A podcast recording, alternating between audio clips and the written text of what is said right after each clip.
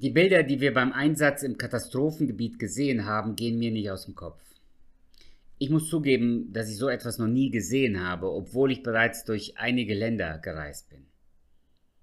Ich will nicht sagen, dass es das nicht woanders gibt. Ich sage nur, dass ich es bisher nicht gesehen habe. Es ist vermutlich eine der größten Flutkatastrophen, die wir in Deutschland seit Jahrhunderten erlebt haben. Die Schäden sind nicht zu beziffern.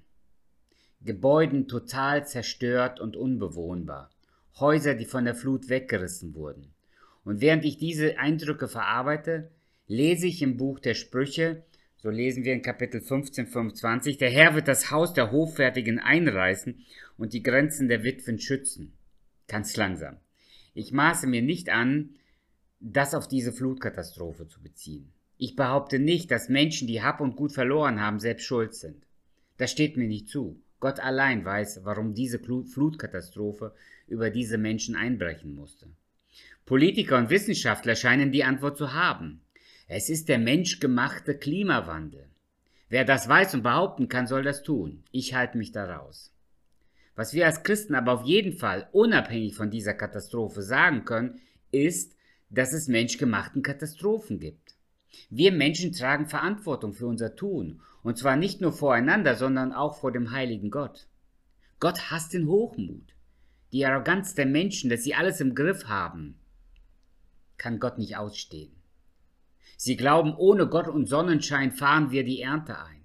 Wer so lebt, hat die Rechnung ohne den Wirt gemacht. Gott lässt sich nicht spotten. Was der Mensch sät, das wird er ernten. Nochmal. Das Bild von den weggespülten Häusern sitzt bei mir tief. In Deutschland, wo man felsenfeste Häuser baut, werden sie von der Flut einfach so weggeschwemmt. Das ist fast surreal, was wir da in den Katastrophengebieten gerade sehen. Das ist aber ein Warnschuss für uns alle. In diesem Leben gibt es keinen Halt. Nichts, auch keine Versicherung bietet uns einen Rundumschutz. Es gibt kein Sorglospaket. Wer aber so lebt, sollte wissen, der Herr wird das Haus der Hoffärtin, der Hochmütigen einreißen. Damit ist nicht gemeint, dass Gott im Himmel mit der Keule dasitzt und wartet, bis er uns eine über die Rübe ziehen kann. Damit ist eher eine Warnung ausgesprochen. Gott schaut nicht einfach weg. Gott lässt sich nicht alles in dieser Welt gefallen. Salomo warnt seinen Sohn, Gott missfällt der Hochmut.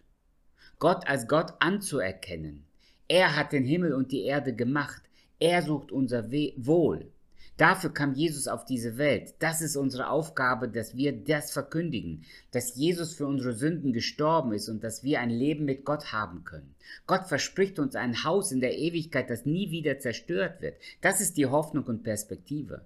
Aber Menschen, die sich arrogant über dieses Angebot hinwegsetzen, werden ihr Nachsehen haben.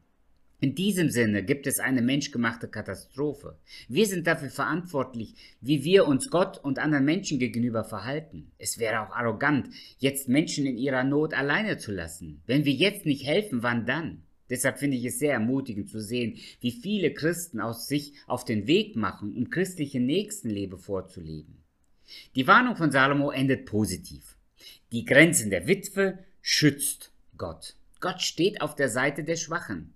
Er sieht die Schwächsten der Schwachen in der Gesellschaft und hilft ihnen.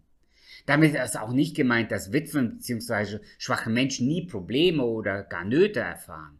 Aber Gott übersieht diese Menschen nicht und er hilft ihnen in ihrer Not. Zum Beispiel meiner Mutter, die auch eine Witwe, ist auch Wasser in den Keller gelaufen während dem letzten Sturm. Hätte Gott das nicht verhindern können? Doch, natürlich.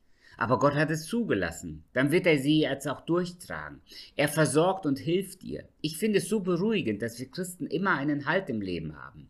Menschen, die Gott nicht kennen oder ihn sogar ablehnen, sollten wissen, dass es menschgemachte Katastrophen gibt. Deshalb ist dieser Vers nicht nur eine Warnung, sondern auch eine Einladung.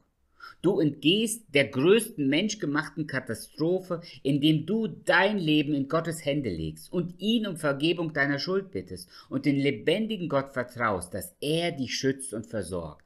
Wenn du dir nicht mehr selber helfen kannst, dann ist einer da, der auf jeden Fall zu dir steht und dir helfen kann. De deshalb entgeh dieser menschgemachten Katastrophe und vertraue dein Leben ganz diesem Gott an.